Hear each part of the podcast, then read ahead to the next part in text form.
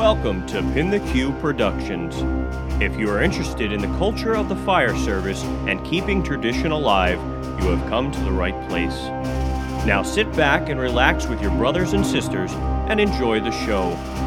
Be sure to like and subscribe on all social media platforms Instagram, Facebook, and YouTube. For more information on Pin the Q Productions, visit www.pintheq.com.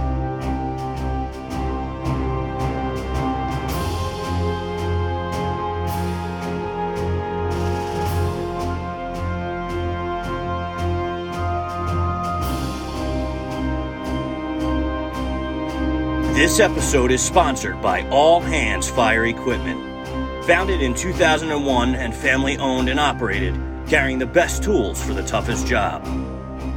All Hands offers a wide variety of training classes that can be delivered at their training center or a location of your choice. All Hands Fire Equipment is located in Central Jersey at number 7 3rd Avenue in Neptune City. Their store hours are Monday through Friday, 9 a.m. to 5 p.m. For more information on products or training, or to request a product quote, visit our website at www.allhandsfire.com or call us today at 1 888 681 1009.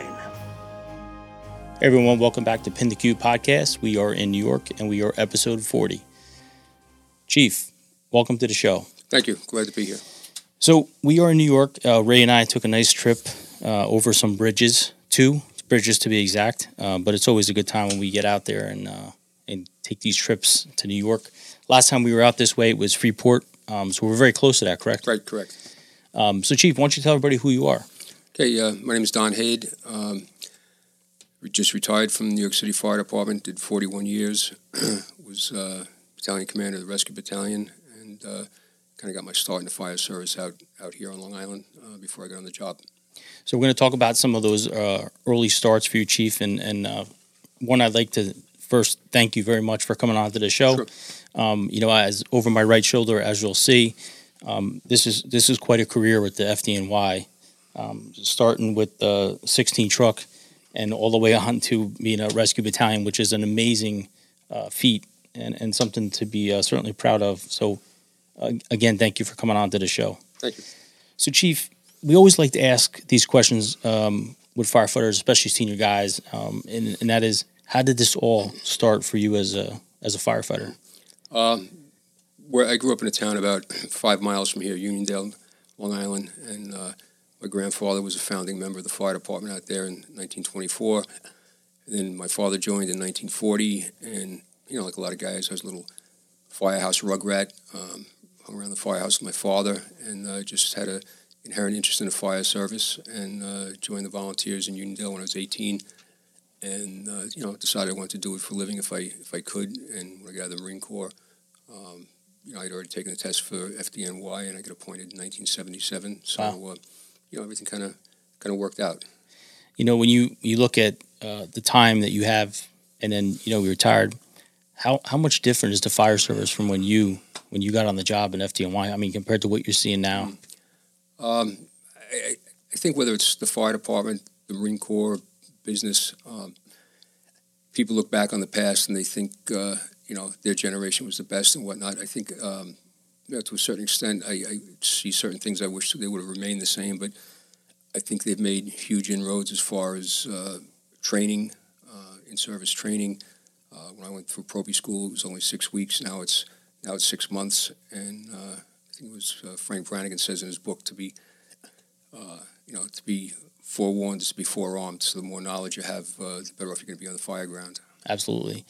And take me back to you know Proby school. I mean, what was that like for you to get to get on the job and finally get that you know then press your button you're going to the fire academy? What was that like? Oh, it was like a dream come true. I remember uh, uh, that that summer I had taken the test in '71, and this, you know, in the interim I'd gone in the Marine Corps, and the city went belly up uh, with fiscal crisis and whatnot. And then the summer of '77, they had the, the blackout with the riots, and hadn't hired a number of guys in a number of years. So rather than take the time to give a new test and whatnot, they got a court injunction. They were able to hire a thousand guys off my old list. And uh, I remember, you know, waiting that summer when I heard about it. Uh, I was so keyed up. I remember telling my mailman I'm expecting something from the, you know, New York City Fire Department. I said, you know, give me a call when it comes. And he called me from the post office that morning. About No eight- kidding. 8.15, jumped in my car, went to the post office, and uh, I'll never forget the guy's name, Billy Horan. I was ready to kiss the guy. It's it's cool when you you know you hear things like that. And today everything with technology is just so instantaneous. right. You know, we actually talked about that over supper. How, how instantaneous technology is now. Mm-hmm. But to think that that's pretty cool. You know, you you know you talk to the mailman and Right. say, hey, can you give me a phone call? And that's it's it's awesome. Yeah. And it you know you get that phone call and now you're accepted to the FDNY. Walk me kind of through that for you when you first got to Proby School. What were you thinking? Uh, again, it was, you know, I just kept pinching myself. I couldn't believe, uh, you know, I actually got what I wanted. I mean, you know, some people might look at the job as a, a fireman as kind of a humble, uh, humble occupation. You know, a lot of my friends had gone to college, had the master's degrees, they were working on Wall Street. But uh, again, I knew this was, this was for me. And uh, you know, we had a carpool, myself and three other guys from the area here. We carpooled uh, to Proby School together, and Friday afternoons we'd stop by the volunteer firehouse and have a couple of beers and whatnot. And unfortunately, one of the guys in our carpool, uh, within the first two years on the job, he got killed in the fire in Macy's. Walter Smith, uh, again, great guy, uh, fellow ex-marine, Vietnam vet, and uh, you know that was kind of a sobering um, reality check that hey, this is a great job and whatnot, but there's uh, sometimes a price to pay, and uh, you know, kind of hit you between the eyes when somebody you knew that that well, That young, too. killed, killed in the line of duty. Yeah. Yeah, and you know the thing about the job, and and you just said it, which was great, was you know it, it kind of steps you back a minute and take a look at the what actually this is. Mhm. You know, it's so huge. It's Right. it's so much bigger than all of us. Uh, and and I'm sorry to hear that that you lost him. That's terrible. So after Proby School, your first assignment was 16 truck. Yeah, 16 truck on the upper uh, upper east side.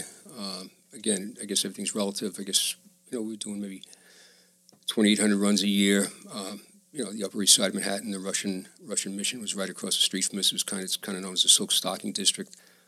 And um, you know, in the wintertime, I just remember it was uh, you know very busy up in Harlem, and pretty much every night we'd get relocated to either 26 truck or 40 truck and whatnot. And you know, even though I you know enjoyed 16 truck and the guys down there, a lot of old timers. I mean, World War II vets were still working when, when I came on. Uh, I just wanted to go someplace a little bit busier, and uh, just under a year, I put a put a paper in and transferred up to, to 26 truck up in Harlem. So uh, you know that was a great experience working up there, kind of uh, tail end of the war years and uh, going to a lot of fires.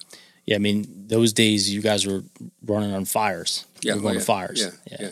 And it's a big difference from runs and fires. Exactly, exactly. So, you know, walk me through what the culture was like in those days when you when you got on like even 16 truck. What was the culture like at the firehouse? What was it like? Um, again, tra- um, you know, training wasn't as amped up as it was as it is today, and it was more or less, uh, you know, just kind of keep your ears open, your mouth shut, and uh, you know, you'll pick things up, and, which you did. And um, again, you, you you had to learn. It was just you know much much busier back then, and um, you know things weren't quite as formalized as they are are now. Um, you know, I think it was more or less more of a you know fun fun fire department. Right, right. Uh, you know, we didn't get bogged down in the minutia of today. But again, it's you know it's, it's all necessary. Things evolve. I mean, that's why dinosaurs aren't around now. Uh, but uh, yeah, it was uh, it was just a great time. Plus, you know, being young, single, uh, not being an officer, you know, you didn't have a care in the world. Just kind of uh, follow the boss. I was fortunate to work with uh, uh, great officers up in 26 Truck, Bob Cantillo, Tom Kennedy, uh, Jack Fanning, uh, Jack Corcoran. I mean, just it was like the 1927 uh, New York Yankees. Just That's you know, awesome. murderers row. They were just great, great officers. Do you remember your first job, Chief? Um, you know, my first job in 16 truck was a cellar fire in a uh, dress shop on uh, Third Avenue. So uh, yeah, it was it was hot, and uh, I feel I acquitted myself all right. You know, the captain was working, and uh, you know, he even asked me. He said, uh, "We got done." He said, uh, "Hey, you want to volleys out there on Long Island?" I said, "Yeah." He said, oh, "It looks like you've." you've Done this before, you know, but uh, again, they were just, you know, back then, all the guys in the job were going to a lot of fires. So, I Right, mean, right. I just felt humbled. I mean, I was just walking in the shadows of great guys. Right. And looking back at your experience, I mean, you probably didn't care anything about the paycheck. You were just happy to just happy to be there, right? Oh yeah, I mean that was the, you know, not, not joke about it, but I mean, uh, you know, you're, you're doing it for volunteering all these years, and here you're getting, uh, you know, adequate adequate paycheck. Again, being single, didn't have too much responsibility as far as financial uh, uh, responsibilities. So uh, yeah, it was just it was a great life. Talk to me a little bit about the uh, the kitchen, the culture in the kitchen at the firehouse, because we we often talk about this, and I I love getting perspective from other guys about what that means to you. Um, I think it's you can break it down in several phases. Um, you know, sometimes you have the, you know the group together. You know, you're getting the, the meal prepared and you're breaking each other's chops. And I mean, the humor is just beyond belief. I always said that would make a great, great TV show just to put some cameras in the firehouse and listen to the. Can I say ball breaking? Yeah, of course. You, know, you can say whatever you want. Uh, you know, listen to the ball breaking and the and the jokes and the humor. I mean, you just laugh till you just about cry, and then uh, you know you'd also critique fires. You know, you talk about past fires, and it got a little more serious about uh, positioning, and you picked up little tricks of the trade, and then uh, you know you always had like that two o'clock in the morning discussion with another guy in the kitchen, just you and him, you know, talking about something personal. Maybe he was going through something in his his life or something with his family, or you know, talking about religion or philosophy, and it was uh, it was just great. Like I said, it was a, it was always something in the kitchen on, on, on different levels. Right people often uh, refer to it as you know solving all the world's problems in the firehouse right. kitchen. I mean, you know, I talk to guys and they say, "Oh yeah, I remember doing schematics on the wall on my furnace that was broke," yeah. or we talked about you know building a shed, whatever it was. Yeah. It was always talked about in the firehouse kitchen. Would you would you say the same for you guys? Oh yeah, and then the you know the humor is so different. I mean, uh, you're so used to dealing with firemen all the time and all brand of humor, and then all of a sudden you find yourself at a barbecue with your wife and family, and you know you come out with what you think is funny, and you know people start giving you this sidelong glance, right? Like you know where's where's this nitwit coming from? Right. So uh, you know, firemen a special special breed. I think we have our own uh, gallows humor and way of understanding each other. I, I think really it it kind of comes back to that's how we process things with humor. I mean, a lot a lot of guys do, uh, and I know for me it seems to help. You know, so, yeah.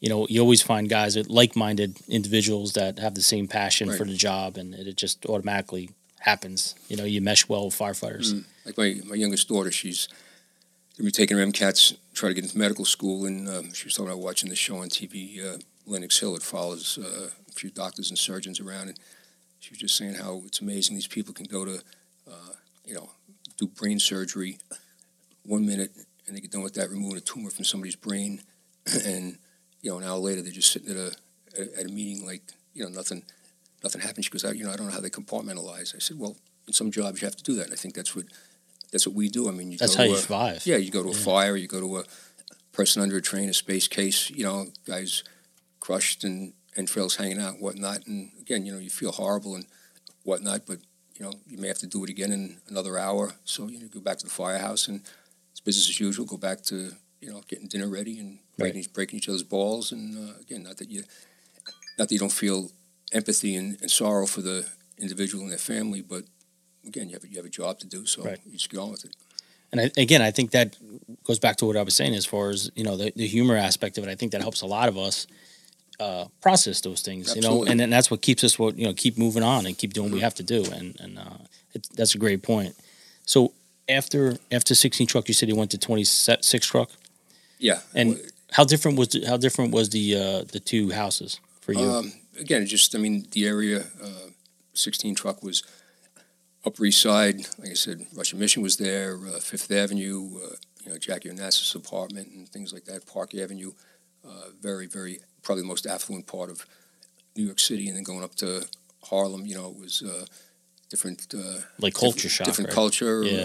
at the time, there were a lot of heroin was still big. So, uh, you know, you had a lot of junkies, a lot of abandoned vehicles around, uh, a lot of vacant building fires. So it was uh, kind of like night and day. You know, we used to say like 96th Street was like the, almost like the DMZ. You know, north of 96th Street, you know, things started to get a little sketchy as far as crime and uh, the amount of fires and whatnot. So it was definitely uh, a little bit different.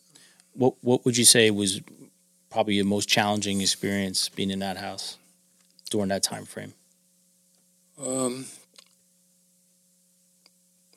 I don't think there was any any one thing. I think all the guys who worked there um, were, were were great firemen. Like I said, I can't say enough about the bosses. I think it was just trying to stay um, stay on your toes. You certainly didn't want to uh, let anybody down. Right. You know, you wanted to be part of uh, what you thought was the greatest firehouse in the world. Like we always referred to, like engine 58 and ladder 26. Like rarely did we do anything. I can't recall us doing anything separately. You know, it was never like the engine's doing this and the truck is always like 58 and 26, 58 and 26. It was just That's awesome. we, we were a group. yeah, You know, that's amazing. Yeah, and not every house is like that. every, every So- house has yeah has, has its own has its own culture and whatnot. Uh, just like you know you have different personalities, but uh, yeah, every house has like its own own little nuance to it. So, so tell me about you know you, you're a firefighter, you're a grunt, you're in the you're in the trenches with the guys, and, and you're developing these relationships and these lifelong friendships with with your with your uh, your guys you work with. And tell me what it's like when you start to like think about that promotion. You want to talk about being a lieutenant. What was that like for you? Um, most of us at the time, uh, who had the same amount of time on the job, we were all uh, studying. So it was, um, I think, the idea that you were working in a good house. Uh, I felt like I learned a lot. I thought I could, I could contribute, you know, uh, leading guys. And, uh, you know, there's also a little bit of good natured competition. You know, the guys that you're working with, you're studying together. You know, we'd go to fire tech and we'd have study groups and things like that. And, you know, you'd be in the kitchen getting the meal ready and bouncing questions off each other and whatnot. So, uh, yeah, and plus, I think anytime you study, uh, you know, even if you have a bad day and you don't do well on a test, it just makes you better, better fireman, better firefighter. Um, you know, gets you into the books, and like I said, you know, knowledge is gonna is what's gonna keep you alive out there. Did you, as a senior man in your career, did you try to push education a lot with the new new, new members coming in? Um, yes and no. Um, that, that, that's actually a very good question. I mean, I know a lot of guys, um, uh, especially look back now uh, in the rescue companies and squads. Um, you know, one guy in particular, Bob, Bobby Thanis, uh, he's in Rescue Three, just retired. He drove me for a couple of years, and uh, as far as I was concerned, you know, he had as much right to be sitting on the right side of the car, that car as, as I did. Um, you know, just because the guy didn't didn't study um, doesn't mean anything. I mean, there's a lot of super super firemen out there full of knowledge for whatever reason they, did, they didn't want to put the time in, or they have a good side job, or they're just comfortable, uh, you know, in the position as, as, as firefighter. Um, you know, I, I would never harangue somebody to study. I'd always throw it out there and said, you know, uh, uh, it, it certainly wouldn't hurt. You know, you look at it pay wise and pension wise and whatnot. But uh, again, what it boils down to is it's you know to, to each his own. Right. When you became lieutenant, talk to me a little bit about that experience for you. What was that like for you when you when you got promoted? Um, yeah, it was a little scary in the sense that uh, I got promoted pretty pretty young. I had maybe an average mark, I think, on the test, but I used my vets points, and uh, you know, I really didn't feel um, like there'd be a problem, you know, with, with fire wise or anything. But you know, you were dealing with older guys, and I'll never forget when I was covering Brooklyn. Um, you know, start the tour, you'd always, you know, you'd have the riding list, and you'd always like match the names to the roster and just see how much time the guy had on the job and whatnot. And I'll never forget, I was working 219 engine, and the guy driving me came on the job three months before I was born. Wow. You know, so that kind of that kind of humbles you. And uh, you know, I think by and large, uh, most guys in the fire department they get the they get the rank structure, and very rarely do you have to give a guy a direct order. It's usually you know, hey, you know, when you get a chance, can you do this or whatever? It's kind of implied. Um, but if, if you didn't have that attitude, I think that kind of humbles you when all of a sudden you realize, like, you know, you're, you, you're, you're the boss of a guy who's, you know, came on the job three months before you were born. And I think that could be challenging for for anybody. Yeah. You know, uh, especially starting out as a new boss, and then you- you're looking at a guy like you said. Right. And I think, you know, just, um, you know, using common sense, um, granted, not all the time are you going to be able to get a general consensus. I mean, when you pull up to a fire and, you know, you say, you know, stretch inch and three quarters, stretch two and a half, do this, do that, it's not a time for debate. Certain things, it's not a bad idea, I think, as a leader, to go to your senior guy and, uh, you know, say, hey, you know, what, do you think about this? Or, we, you know, you know, think about changing this on the apparatus, you know, what do you think? Um, again, you're the boss, we're still going to do it your way, I suppose, but it's always good to get the input. Um, you know, he might know a way to build, build a better mousetrap, so to speak. And uh, plus, it gives guys the ability, at least they feel like they were they were consulted, and at least they have a little control, maybe their their own destiny. Empowering your people is such a beautiful trait as a leader, Right. And and being able to to see that, that's that's Right. great. You know, you, had the foresight in seeing that, and and believe me, that paid dividends in in, in your style's leadership because they all recognize that. Mm-hmm. Any any good firefighter knows that. You know, if the bosses are coming to you and asking for your input, it means something. Right. And for both for both sides, Mm-hmm. I think. So, you know, you're you're a lieutenant. You know, you- you're getting used to leading at the FDNY. I'm sure you, you've been to a, a bazillion fires, and each fire is different than Mm-hmm. the than the than the one before it. What what was it like for you leading your crew as a lieutenant? Um, you know, I, I think I always tried to make. I mean, I I always tried to make the right right decision, and um, you know, in the heat of the moment, you know, you make decisions. I think the important thing is after the fact. Uh, you know, I, I kind of say this a little bit of pride. I've never, I've never come back from a fire saying if I had to go to that same fire five minutes from now, that I wouldn't do something different. I always learned something from it. and I always believed um, there was always room for improvement. So, like when we came back, if we had a critique, um, you know, some guys they they may made a little, you know, screw up or whatever, and they're not that apt to admit it. You know, I always like would start talking about the job and say, well, you know, like talk about the positive things. I think I did. I said, you know what? I said I, I missed this, or you know, if I had to do it again. I think you know I should have told us. You know I should have decided we, we, we do this, and then then you go around the table and say, oh, you know, Tommy, what did you do? Billy, what did you, what did you do? And this way, I think maybe the fact that you might have admitted that there's room for improvement on, on your part. You know, same thing with these guys. They would say, well, you know, maybe I, I could have done something a little bit different, or uh, you know, I, I, I'd rethink my operation. And how important is that debrief for you? I think it's huge. I mean, that's what we we learn from. Um, you know, you can read all the books you want and whatnot, and again, that's that's huge. That's super important. I mean, I, I encourage people to to read, and you know, if I get a chance, I mean, I have like a three or four book reading list I'd like to throw out there to everybody, but um, there's no substitute for actually actually doing it. Um, but unfortunately, what do they say? Uh, um, experience is a good good. Oh, uh, good judgment comes from experience. Experience comes from bad judgment. Right. You know, so yeah, That's a great. it's- that's a great point. sword. Yeah, that's a great great statement actually. So, tell me tell me a little bit about this journey because you, went from 147 to 111. What was that like as a Um, boss? Yeah, again, 147 was a tiller company in, in Flatbush. They had a very big response area, and probably aside from uh, high-rise office buildings, I mean, they had high-rise apartment houses, brownstones, frames, Queen Anne's, taxpayers. Um, you know, I was there for uh, in that house for about six years, and then a spot opened up in 111. Again, they were doing just a little bit more work. Um, So you were chasing that work.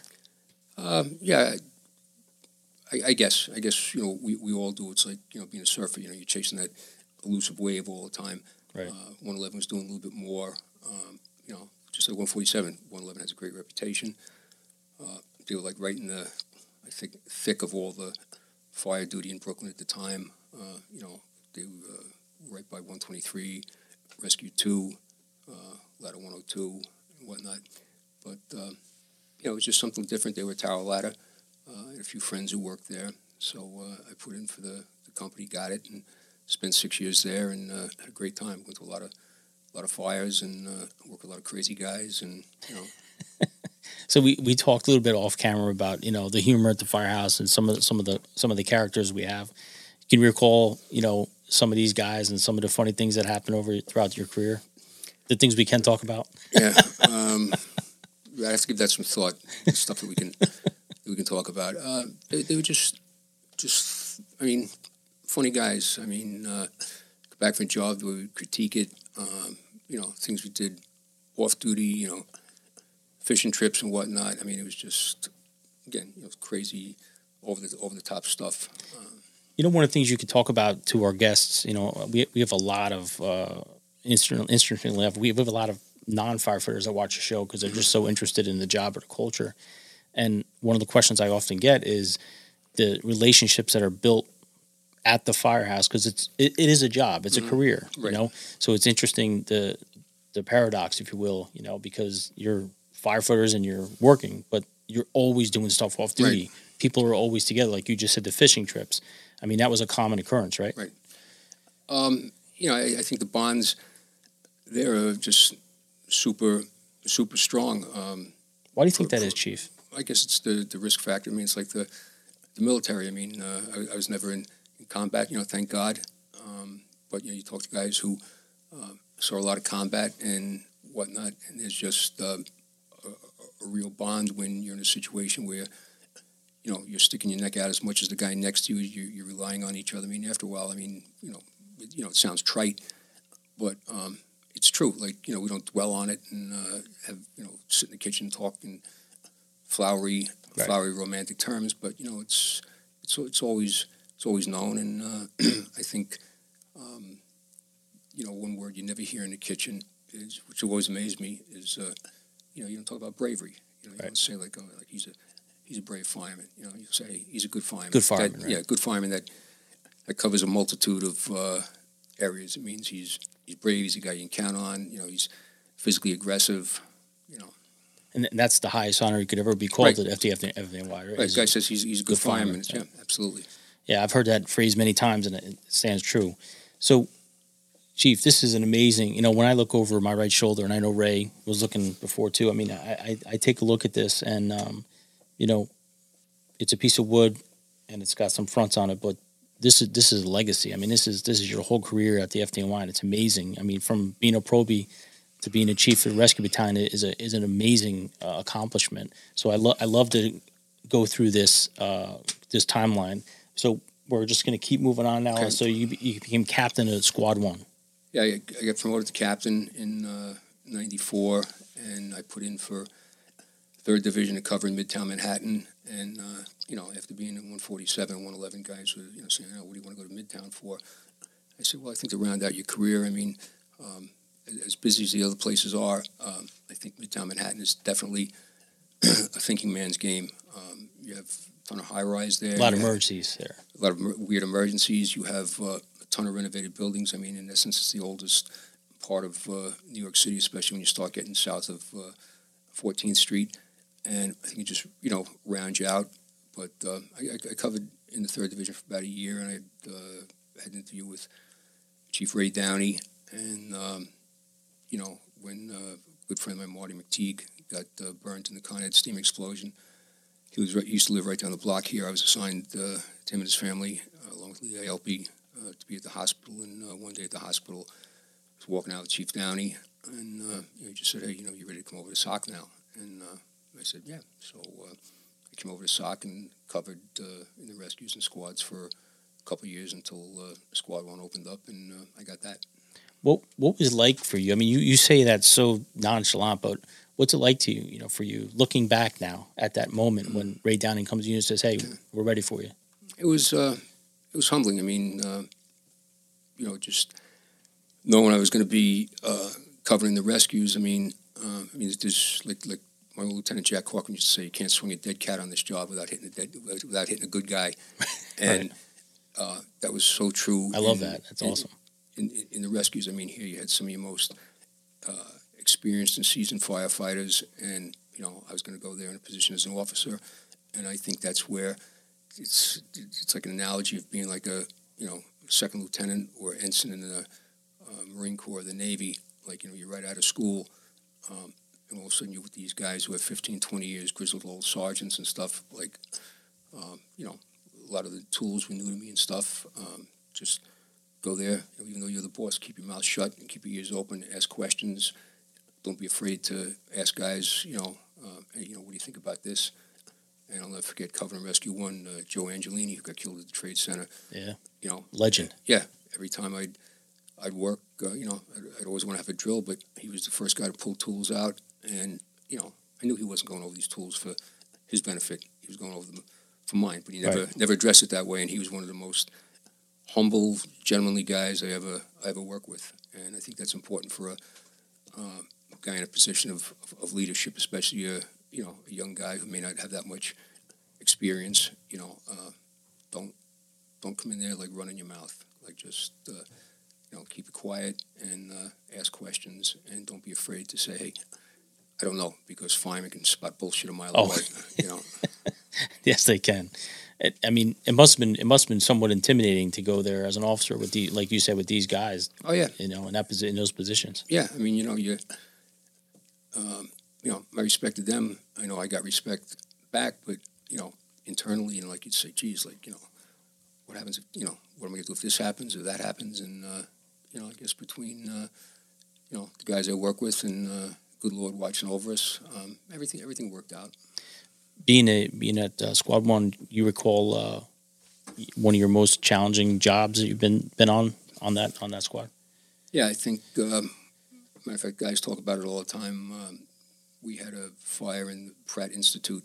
It's a uh, art school in Brooklyn, and when we got there, um, chief ordered us to. It was, it was in the cellar. Let's go down another stairway. The first engine or whatever had gone down a stairway, and it was the wrong stairway to the fire area or something. So ourselves, Rescue Two, and uh, I forget what engine company it was we go down there, and the, the basement was kind of like catacombs, and we had, a, we had a ton of fire down there. So we're doing our thing, and uh, the chief running the fire, I knew him from when uh, when I was Lieutenant 111. He was uh, one of the battalion chiefs in the area, and uh, we're down there a while, and all of a sudden I hear him say, uh, "You know, Squad One, I want you back everybody out." I said, "Chief, you know, we're making progress." He goes, "No, I, I want you guys out." I said, "Okay, Chief," and uh, you know, I grabbed Dennis Mojica. Again, he got killed at the Trade Center. Yeah, He- another great guy. lieutenant two, and I said, All right, let's gather the guys up. Let's make sure we don't haven't left anybody in these little alcoves and whatnot. And you know, we're doing a thing, doing a orderly retreat, if you will. And uh, Chief, his name was Chief DiPadova, you know, very cool ghetto chief, great guy. He was back on the radio. He says, uh, he called me by name. He says, Donald, don't make me come down here and get you guys. I want you out now. And I'm thinking, like, why is he getting so He's seeing something you guys aren't. so rattled, you know, I'm Yeah. figuring like we're doing okay in our little part of the world here. So anyway, we, we back out and, you know, get out on the sidewalk and now I look like we have four floors of fire in this building that was built in the 1880s. Tower ladders are going up and whatnot. So again, that was a, that was a teaching point. I've, I've used that at drills that, you know, sometimes, you know, you think you know more than the chief and, you know, maybe once in a while you, you do from, you know, your little perspective, but most of the time, between all the radio reports that he's focusing on, the fact that he's got a spot in front of the building, he's got the overall big picture. So, like, especially when they give you the order to get out, um, you know, nobody likes to be called a coward and nobody likes to retreat. But when they say it's time to leave, you know, always get on the radio and give it the extra college try. Like, hey, we're making progress. You know, we can get this. Give us another two minutes, whatever. You know, I'll try. But once they say that's it, you know, like, no, I want you out. Like, he, he's the boss. You know, we're a quasi-military organization. That's what you know guys have to realize. And that's an awesome point, Chief, because that that happens today. That happens today. You know, Right. where and, and I I'll be honest with you, I've been in that position myself where I know I'm making progress. You know, and I want to continue to go, and I, I'm looking at the conditions where we're at. I'm like, it's not bad. It's not really Right. that bad, but they're ordering us out, Right. and you get pissed off right away. You like get angry, and you're like, ah, this is bullshit. You get out to the front lawn, and then you take a look back and go, okay, Well, I I think it's a it's a it's a two way street. Like you know, don't say, "I think we got it," when a you don't, or b you don't know what's going on around you. And secondly, I think you know the chief relies a lot too on the guy he's talking to. If if he's got a past relationship with you, and uh, he knows you're a you know relatively good fire officer, maybe he's going to put a little more credence in what you say as opposed to maybe a covering guy or a newly minted guy. that's a Uh, good point. you know. So, uh, and at the end of the day, you know, the guy with the most stripes wins. So, you know, uh, somebody's going to be running the show, and we have to we have to follow orders whether we like them or not. Was was it being a captain in a squad a, big deal for you? Looking back, Oh yeah, I mean, it was a uh, one of the units in special operations. Um, you know, we used to have a lot of good natured kidding between you know rescues and squads. Like you know, they'd call us the JV and all the rest of this. But uh, especially now, since uh, you know we have our, our rescue school at uh, Randall's Island, like everybody comes into the rescues or squads receives the same training. The only thing the guys in the squads aren't aren't divers. Okay. You know, but uh, yeah, I mean, everybody has pretty much the same desire. Granted, it's a different apparatus, and you know, the guys in the to go to rescues they tend to have maybe uh, a little more, a little more time on the job. But Right. uh, other than that, I mean, uh, most part got along like one big happy family. so t- tell me what happens next. I mean, you know, what happens after that?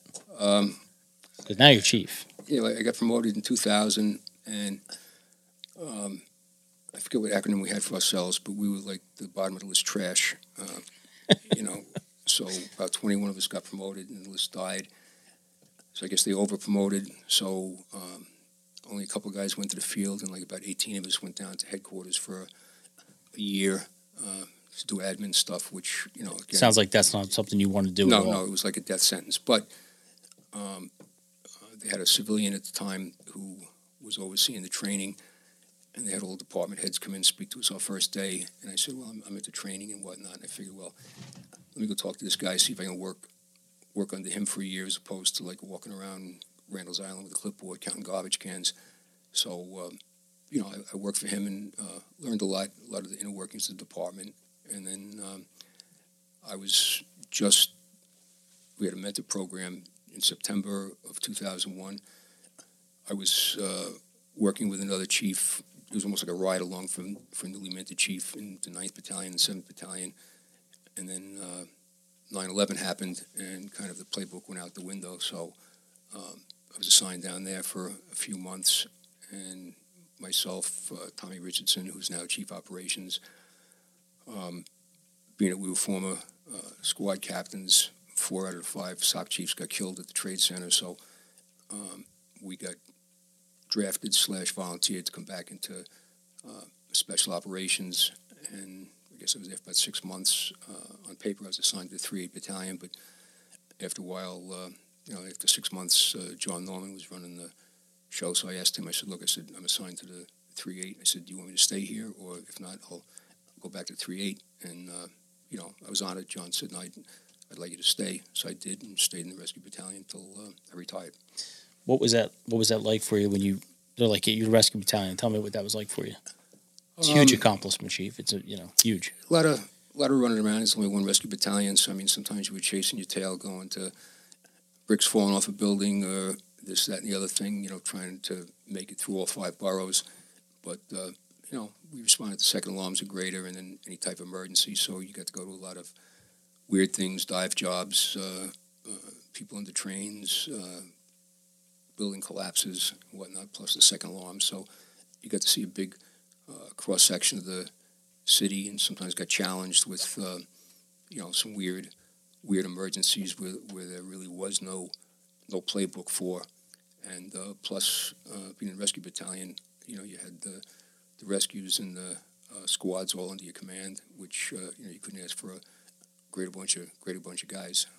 What what you remember one incident that uh, you recall being a, a rescue battalion that stands Abs- out? Yeah, absolutely. Um, a construction worker was working in the uh, Second Avenue subway, and it was all mucky and stuff down there. This was at night, and somehow he got stuck in the, in the mud, and it was like quicksand. By the time we got there, and again, it took us forever to go like 50 yards. I mean, you were coming out of your boots and everything, and this guy was just sinking lower and lower, and there was water filling up. I mean, we had brought uh, an SCBA over there to get it on his face. Guys are trying to dig him out by hand. We're trying to get ropes around them, mechanical advantages.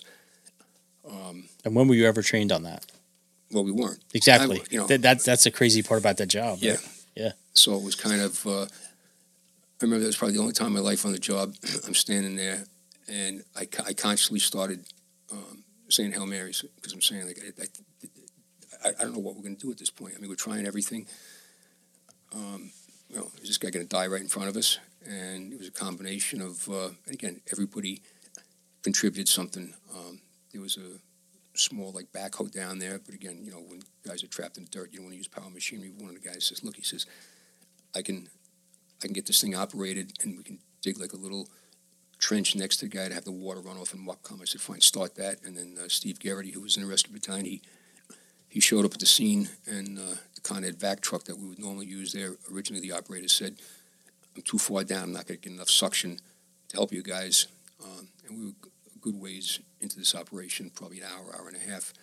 And uh, Steve Garrity approached me about that, and I said, "The operator said it's not going to suck." He said, "Well," uh, he said, "Let me go up there and you know see if we can't get the hoses down here. We'll try." So it was a combination of like digging a trench with the uh, power equipment, the uh, vac truck, guys digging with their hands, a few hail marys, and uh, eventually we got the guy out. But Wow. it was, I mean, it was probably 200 people involved in it. Uh, you know, we're putting plywood ground pads down, you know, for guys to stand on. They were going down in the mud. I mean, it was a very, very involved operation. Looking back at, at that, you know, after the job was over, we just like relieved him. And, and what was the conversation Oh. like back uh, after that? Yeah, I mean, they had a press conference, you know, which I'm I'm not big on, and uh, you know, you just give the Reader's Digest version.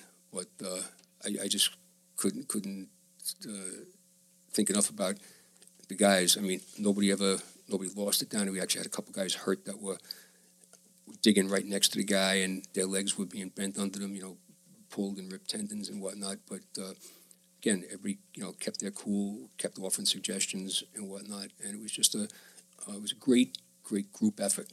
Would you say that was a proud moment for you as a boss? Yeah, but again, not not personally a proud moment. I mean, for, proud- I mean, to see what you saw. yeah, proud proud to be part of the New York City Fire Department, Right. and and to see what these guys did did collectively. Yeah, and, and that's that's.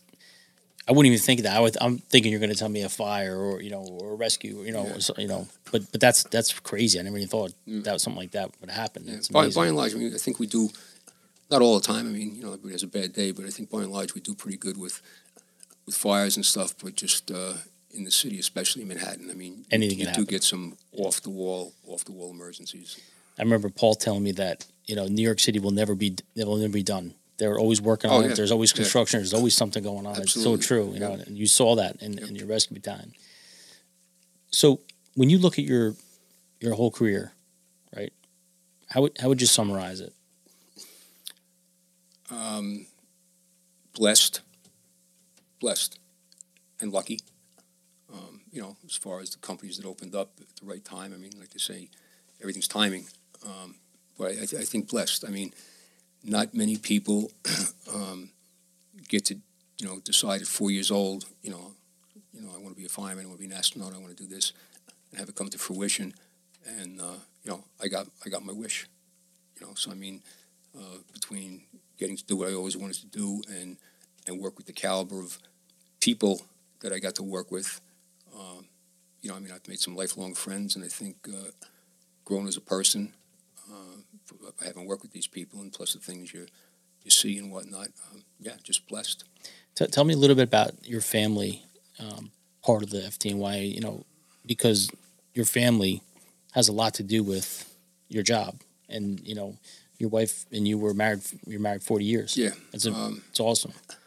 What yeah, I mean, like? she um, you know tolerates the man cave and whatnot, and uh, it's, it's actually kind of funny. My my daughters are so used to hearing me talk on the phone with two or three of my friends once a week. A guy's coming over here, and uh, we have a house in Pennsylvania, and I guess it was a couple Labor Days ago.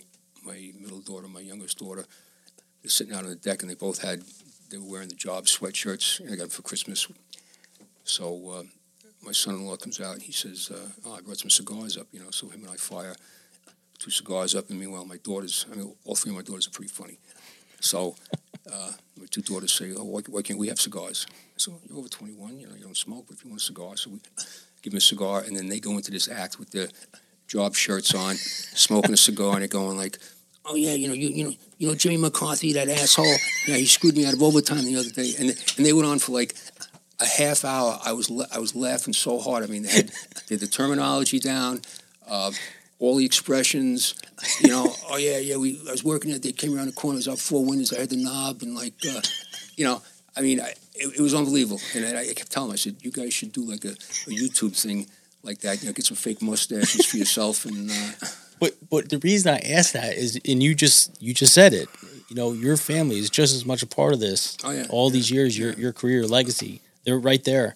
And the fact that they mimicked you, you know, mimicked that Right. is me. They've been listening. oh yeah. They've been yeah. watching. They saw. They followed your career, which is an amazing. Uh, and that's a funny story, but it it's a really funny story. But it just shows you how true it is that, Right. that they're right there with you along Yeah. the way. Uh, they've been very supportive, and uh, you know, 9/11 was a tough time, and uh, you know, my wife was uh, very supportive and whatnot, and uh, you know, especially during that period. I mean, if it wasn't for for them, like you know, you're walking around like just uh, you know, talking to yourself, going to funerals, and working at the pile, and then down in the firehouse and whatnot. So uh, it was great to have a you know good family behind Yeah. me.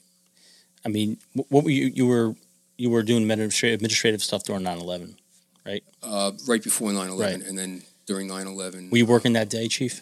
No, I was. Um, it's like another story I like to tell. Um, I'm no altar boy, but you know, I'm practicing Catholic and whatnot, and uh, I could probably count on one hand the number of times I've gone to mass during the week.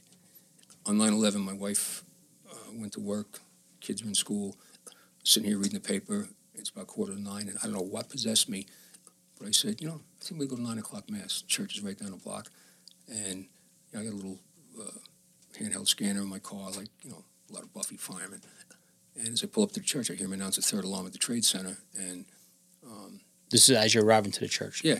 and I said, oh, you know, maybe I'll stay and listen to this instead of going into church. And said, that's you know probably the highest fire we've had them before. Went to church. It's a weekday mass. You know, in and out in 20 minutes. And as I'm walking out, my my neighbor's wife, uh, Marty McTeague, who got burned, kind of explosion. I'm talking with her, and, the- and a guy walks past and says, "Oh, did you hear what happened? A plane hit the trade center." I'm thinking like a little Cessna, Cessna yeah. 172 or something, and Right.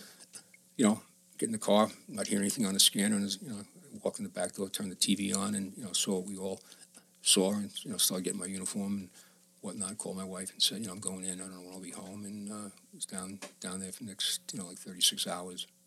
The question I always had, and uh, and to this day, I don't, I don't even know how to answer, um, or anybody can answer. But how do you take that much experience? All those guys that were lost in one one moment, one day, gone, all that experience, and how does the FDNY recover from that? Yeah, it was um, it was tough uh, between uh, the people we, we lost. I mean, in, in the rescue battalion, rescue battalion alone, of the 343 guys killed, 93 were from the rescues of squads. Um, you know, the experience level was huge, and then you know, within a year and a half, two years after that, a lot of guys were just getting out because they had, you know, their numbers were up uh, as far as overtime and having over 20 and stuff. Um, so it, it was it was definitely a building process for a, a couple of those years. But again, to the, the credit of the fire department and the caliber of people we get, I think it was very resi- uh, it showed a lot of resilience, and um, I think by and large the people come on the fire department are highly motivated. Uh, they know what they're signing up for, and uh, again, the guys that came on after 9/11, I give them a, them a lot of credit because I mean that um, that was really the you know where the rubber met the road. You know, losing that many guys, and you, you just take a look at the fire service in general in the in the country. Uh, there was a real uptick in the number of people who wanted to join, like the volunteer fire service and, and everything. And again, I think even even there, like people thought it was just a matter of like putting the gear on and wearing a t-shirt. Like like you said, everyone wants to be a fireman until it's time to do fireman shit. You know. So true, Chief. It was an absolute honor to uh, to talk with you. It was Thank cool to watch and listen to this amazing journey. Um, before I let you off that hot seat, uh, I just just want to ask you this last question, and that is, what advice would you give someone right now looking to become a firefighter, career, volunteer, whatever? What would you say to them for them to be successful? um, take it take it very serious, uh, whether it's volunteer or paid. I'm, I'm a big fan of telling people you only get killed once doing this line of work, so it doesn't matter whether you're a firefighter in New York, L.A., Chicago, Podunk, Iowa, you know, uh, Sayreville, New Jersey. Um, you know, you cross the threshold of that fire building, you're putting yourself at risk. So take it seriously. Um, you know, research what you want to do, maintain physical conditioning, and uh, by all means, when you get on, like never, never stop learning. You know, and con- constantly train. And you mentioned three book, books you'd like to mention. Yeah, um, Frank Brannigan's book, uh, Building Construction for the Fire Service, Vinnie Dunn's book, Collapse of Burning Buildings, and John Norman's book, uh, Handbook, uh, Handbook for the uh, Fire Officer's Handbook for the Fire Service. Chief, I appreciate it very much. Okay, It was awesome to talk to you, and I, and I really appreciate you uh, having me and Ray in your home. Uh, we had New York pizza. Ray Yeah. was pretty excited about the New there, York pizza. there- there is no other pizza. No, there is no other pizza. You heard, you heard it right from the chief here. So, thanks everybody for tuning in. This is episode 40, Pin the Q Productions, and we are in New York. Again, you don't want to miss this one. A lot more to come. Stay with us.